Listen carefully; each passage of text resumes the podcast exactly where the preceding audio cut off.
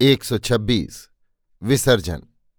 सांब ने देवी अम्बपाली को दूसरी गिरी गुहा में ले जाकर जिस श्यामा वामा के उन्हें सुपुर्द किया, उसका अंग सौष्ठा और भाव मृदुलता देख अम्बपाली भाव विमोहित हो गईं। राजमहालयों में दुर्लभ सुख सज्जा इस दुर्गम वन में उपस्थित थी। उस गिरी गुहा के वैभव और विलास को देखकर अम्बपाली आश्चर्यचकित रह गई।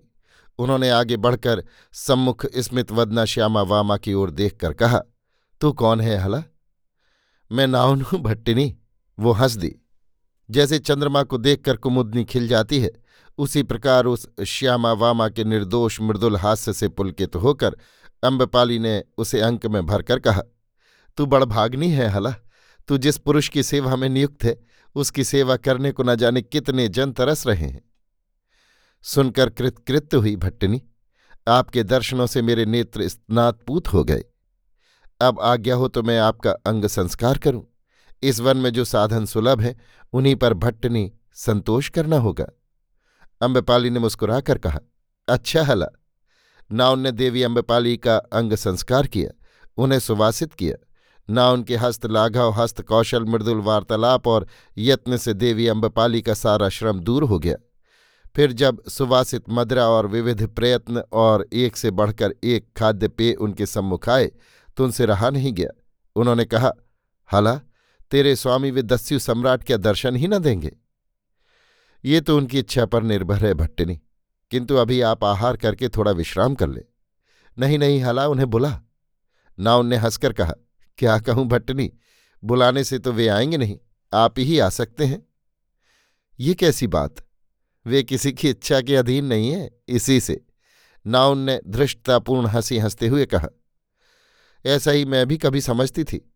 कभी अवसर मिलने पर उनसे कह देना। कह सकेगी? कह सकूँगी। अब भी ऐसा ही है, देवी अम्बपाली सोमप्रभ ने हँसते हँसते आकर कहा। अम्बपाली ने सोमप्रभ को सुविशित भद्र नागरिक वेश में नहीं देखा था। आज देखकर क्षण भर को उनकी प्रगल्भता लुप्त हो गई। सोम ने कहा, आप मुझ पर कुपित तो नहीं है, देवी? कुपित होकर तुम्हारे जैसे समर्थ का कोई क्या कर सकता है, भद्र? असमर्थ होने पर भी कुछ जन समर्थ होते हैं। ऐसे कितने जन हैं, प्रिय दर्शन? केवल एक को मैं जानता हूँ, आज्ञा पाऊँ तो कहूँ? स्वेच्छा से कहना हो तो कहो। तो सुनो, मैंने एक व्यक्ति देखा है जो निरांतक, साहलाद, सोल्लास हो स्वर्ण रत्न भंडार के द्वार उन्मुक्त करके दस्युओं को लूट लेने के लिए अभिनंदित करता है। रहने दो प्रिय, आओ कुछ खाओ पियो। दोनों बैठ गए। अवसर पाकर नाउन पान लेने खिसक गई। अम्बपाली ने सोम का हाथ पकड़कर कहा, तुम ऐसे समर्थ, ऐसे सक्षम, कामचारी, दिव्य शक्तियों से ओतप्रोत इंद्रजालिक कौन हो प्रिय दर्शन? यही कहने को मैं तुम्हें यहाँ ले आया हूँ अम्बपाली तो कह दो प्रिय, मैंने तो तुम्हारे कंठ स्वर से ही तुम्हें पहचान लिया था। ये मैंने तुम्हारे नेत्रों में पढ़ लिया था। तुम्हारी नेत्रों से पढ़ने की विद्या से मैं परिचित हूँ, पर अब कहो, मैं मागध हूँ प्रिय, मेरा नाम सोमप्रभ है। अम्बपाली ने जैसे तप तंगार स्पर्श कर लिया। सोम ने कहा, क्या मागधों को तुम सहन नहीं कर सकती? नहीं प्रिय, नहीं। इसका कारण, अकथ्य है। अब भी, मृत्यु के मूल्य पर भी प्रिय दर्शन सोम। यदि तुम अम्बपाली को क्षमा कर सको तो कर देना। उनके बड़े बड़े नेत्र आंसुओं से गीले हो गए। प्रिय अम्बपाली, क्या मैं तुम्हारी कुछ भी सहायता नहीं कर सकता हूँ? नहीं प्रिय दर्शन नहीं। अम्बपाली निस्सहाय निरूपाय है। विषादपूर्ण मुस्कान सोमप्रभ के मुख पर फैल गई। उन्होंने एक लंबी सांस ली। उसके साथ अनेक स्मृतियाँ वायु में विलीन हो गईं। प्रिय दर्शन सोम, क्या मैं तुम्हारा कुछ प्रिय कर सकती हूँ? प्राणों के मूल्य पर भी? प्रिय, तुम मुझे सदैव क्षमा करती रहना और सहन करती जाना। अरे, ये तो मेरा अनुरोध था, प्रिय दर्शन। तब तो और भी अच्छा है। हम दोनों एक ही नाव पर जीवन यात्रा कर रहे हैं, जो कदाचित विषाद, निराशाओं और आंसुओं से परिपूर्ण है। तो क्या किया जा सकता है, प्रिय? प्रियतमे, जीवन से पलायन भी तो नहीं किया जा सकता। न, नहीं किया जा सकता। सोम प्रिय दर्शन, एक याचना करूँ। सोम ने अम्बपाली के दोनों हाथ पकड़कर कहा ये अकिंचन सोम तुम्हारा ही है, प्रिय अम्बपाली तो प्रिय दर्शन मुझे सहारा देना। जब जब मैं स्खलित हूँ तब तब। उनके होठ कांपे, फिर उन्होंने टूटते अवरुद्ध स्वर में कहा, ये मत भूलना सोमभद्र, कि मैं एक असहाय दुर्बल नारी हूँ। तुम पुरुष की भांति मेरी रक्षा करना। मैं तुम्हारी किंकरी, तुम्हारी शरण हूँ। अम्बपाली सोम के पैरों में लुढ़क गई। सोम ने उन्हें उठाकर अंक में भर लिया और अपने तप्त त्रिषित आग के अंगारों के समान जलते हुए होठ उनके शीतल कंपित होठों पर रख दिए। अम्बपाली मूर्छित होकर सोम के अंक में बिखर गईं। एक सौ सत्ताईस, एकांत पांथ शरतकालीन सुंदर प्रभात था। राजगृह के अंतरायण में अगणित मनुष्यों की भीड़ भरी थी। लोग अस्त्र शस्त्रों से सुसज्जित इधर उधर आ जा रहे थे। प्रत्येक मनुष्य के मुँह पर युद्ध की ही चर्चा थी। नगर अशांति और उत्तेजना का केंद्र स्थान बना हुआ था। लोग भय और आशंका से भरे हुए थे। शस्त्रधारी सैनिक झुंड के झुंड वीथियों और हट्टों में फिर रहे थे तथा आवश्यकता की सामग्री खरीद रहे थे।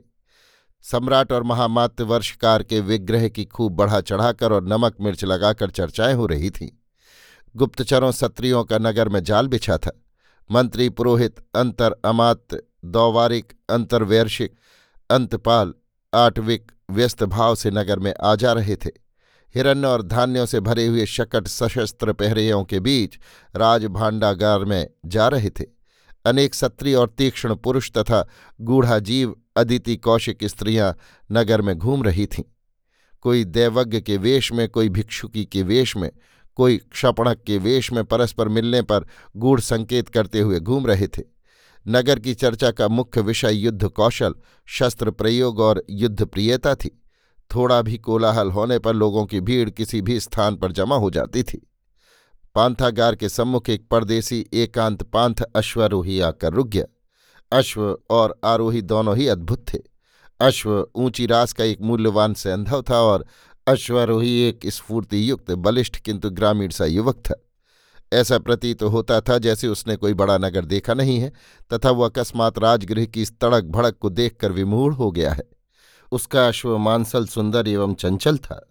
अश्वरोही का गंभीर मुख बड़े बड़े ज्योतिर्मय नेत्र, उन्नत मस्तक और दीर्घ वक्ष तथा दृढ़ अंग उसके उत्कृष्ट योद्धा होने के साक्षी थे और उसके ग्रामीण वेश तथा अद्भुत व्यवहार करने पर भी उसका सौष्ठव व्यक्त करते थे।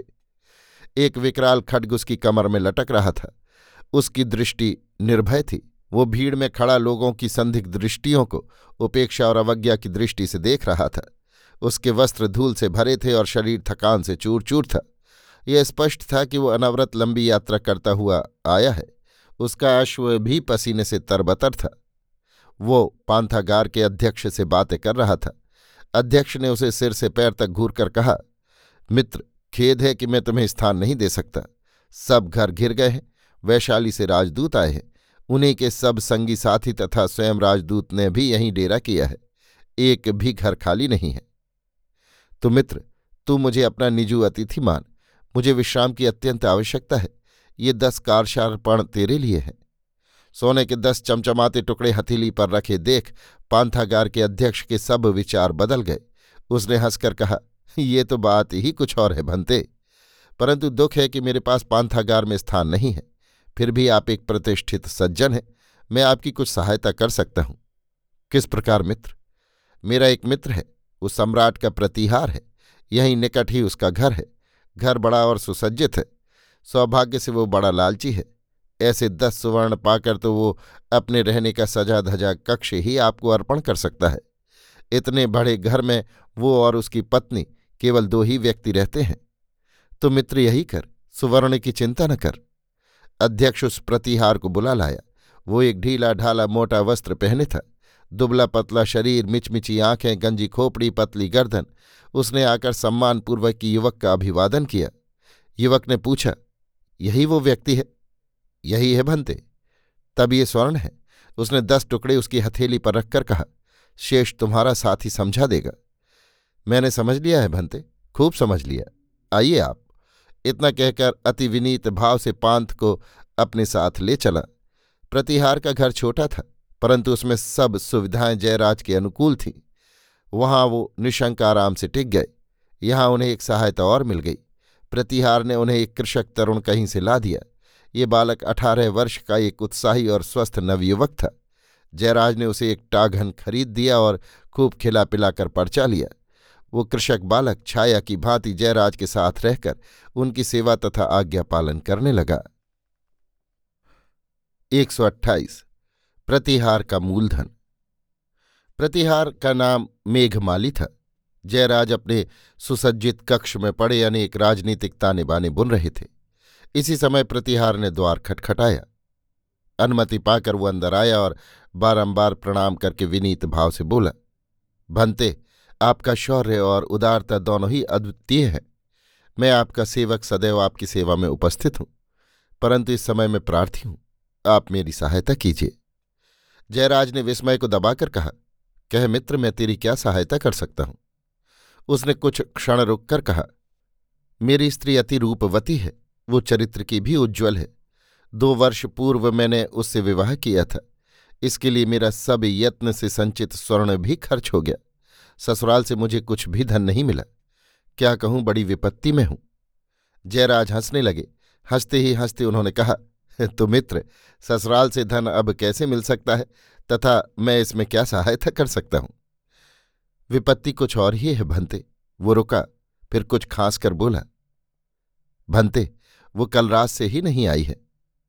रात से नहीं आई है? तब गई कहा? मेरा दुर्भाग्य भंते।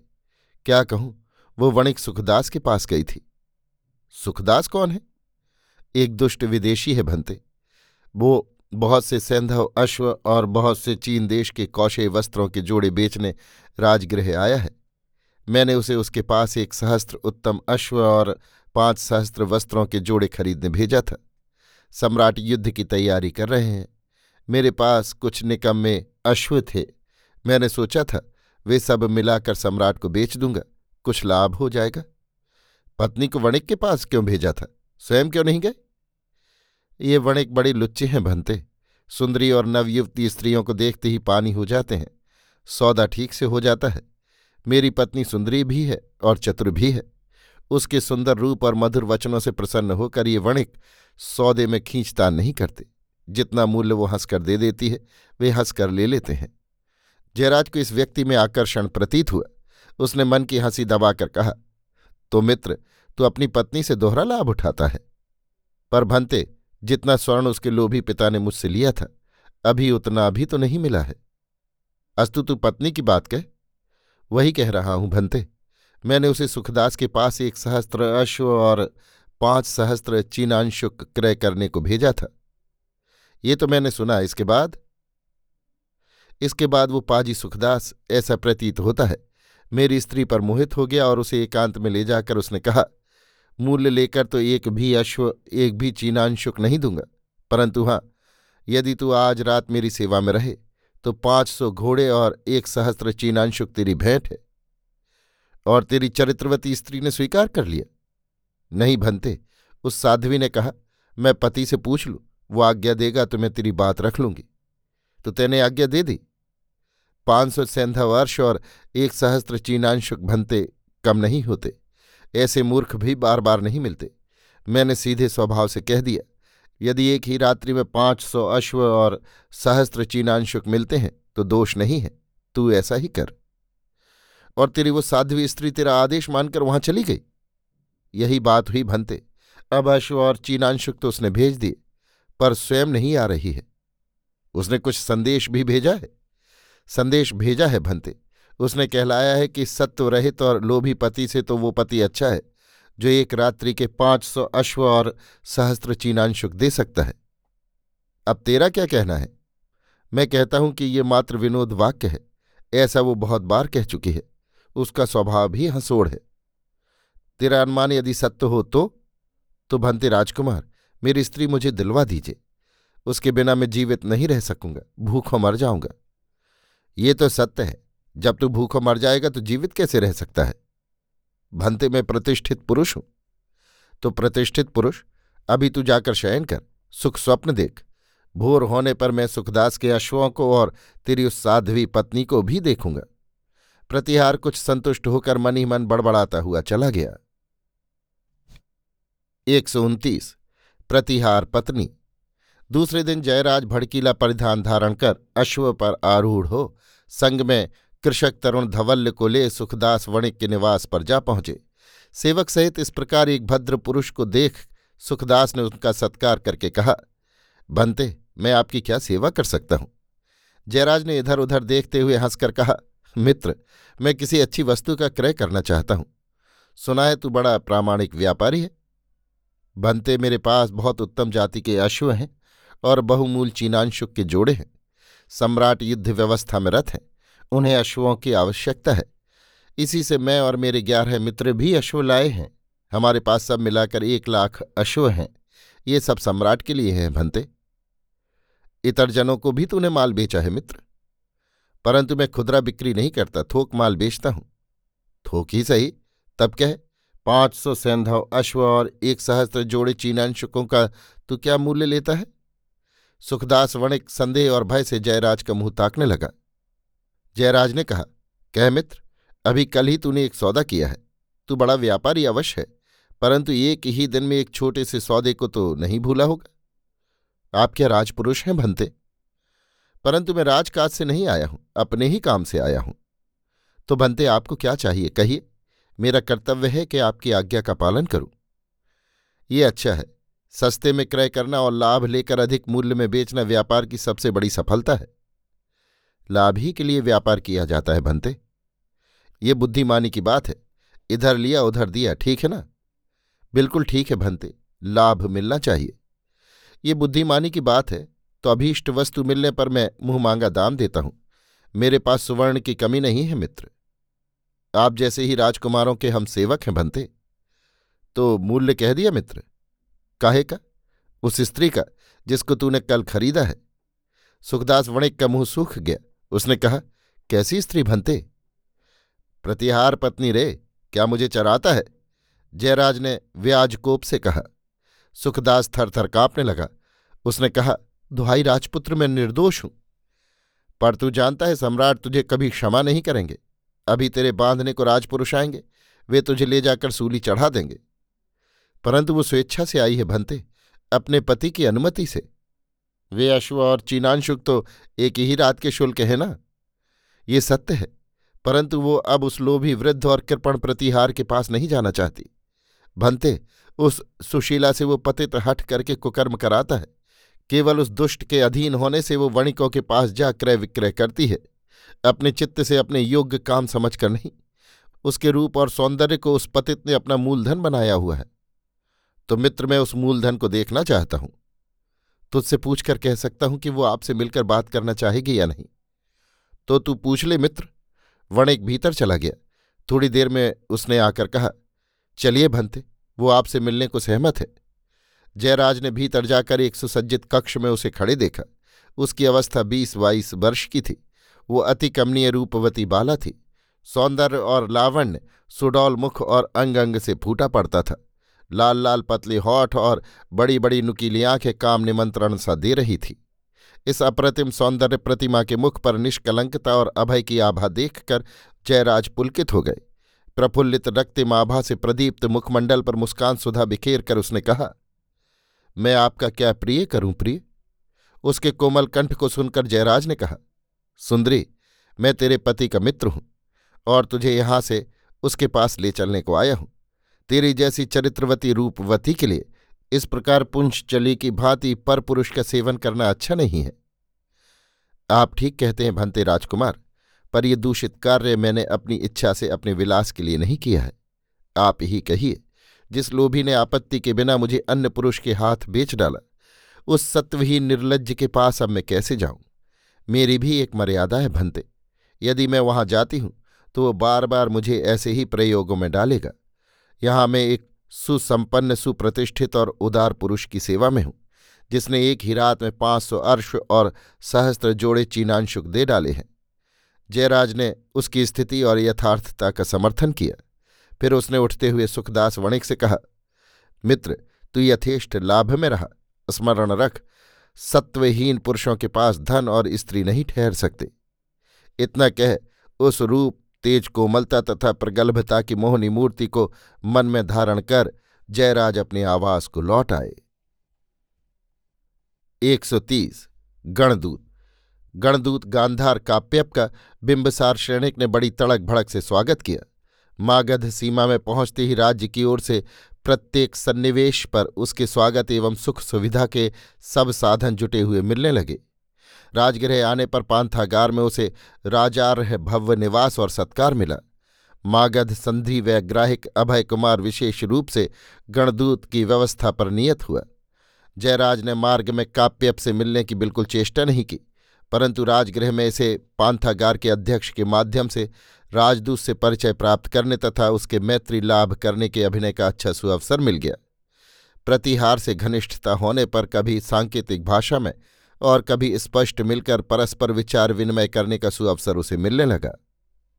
गणदूत और उसका पूर्वापर संबंध मागध, संधि वैग्राहिक अभय कुमार भी नहीं भाप सका। जयराज कभी अश्व पर सवार होकर और कभी पाँव प्यादा नगर वीथी हाट में जा जाकर राजगृह के दुर्ग सैन्य अस्त्रागार और शस्त्रास्त्र निर्माण आदि युद्ध उद्योगों को देखने तथा विविध मानचित्र, संकेत चित्र और विवरण पत्रिकाएँ गूढ़ लिपि में तैयार करने लगा। प्रतिहार पत्नी का वो क्षणिक परिचय उसकी आसक्ति में परिणत हो गया। उसकी आसक्ति भी अधिक काम आई। वो अंतपुर का राय रत्ती हालचाल ला कर जयराज को देने लगी। अत्यंत महत्वपूर्ण और उपयोगी सूचनाएँ उससे उन्होंने प्राप्त कर लीं। सम्राट के दरबार में उपस्थित होकर उपानय उपस्थित करने और सम्राट से मिलने का दिन नियत हो गया। काप्यक ने जयराज से मिलकर ये निर्णय कर लिया कि सम्राट से गणदूत के रूप में काप्यक नहीं जयराज ही मिलेगा। ये एक जोखिमपूर्ण योजना थी, परंतु अनिवार्य थी। ये भी तय हुआ कि सम्राट की भेंट के तत्काल बाद ही जयराज को राजगृह से प्रस्थान भी कर देना चाहिए। उसने ये सब व्यवस्था ठीक ठीक कर ली और अपने कौशल तथा इन तीन सहायकों की सहायता से वो अनायासी गणदूत के रूप में सम्राट के सम्मुख जा उपस्थित हुआ। कृषक बालक उसके लिए बड़ा सहायक प्रमाणित हुआ। वो दिन भर अपने टाघन पर चढ़कर राजगृह के बाहर भीतर यथेष्ट चक्कर लगाया करता। विविध जनों से मिलता, गप्पे मारता और बहुत सी जानने योग्य बातें जयराज को आ बताता था। जयराज उससे हँसते हँसते काम की बातें पूछ लेता। युक्ति और चतुराई से अभीष्ट कार्य बिना ही मूल कारण प्रकट किए करा लेता। तरुण कृषक बालक विविध पकवान और उत्तम भोजन पाकर तथा टाघन पर स्वच्छंद घूमते रहकर अति प्रसन्न हो तन मन से जयराज की सब इच्छाओं और आदेशों की पूर्ति करने लगा।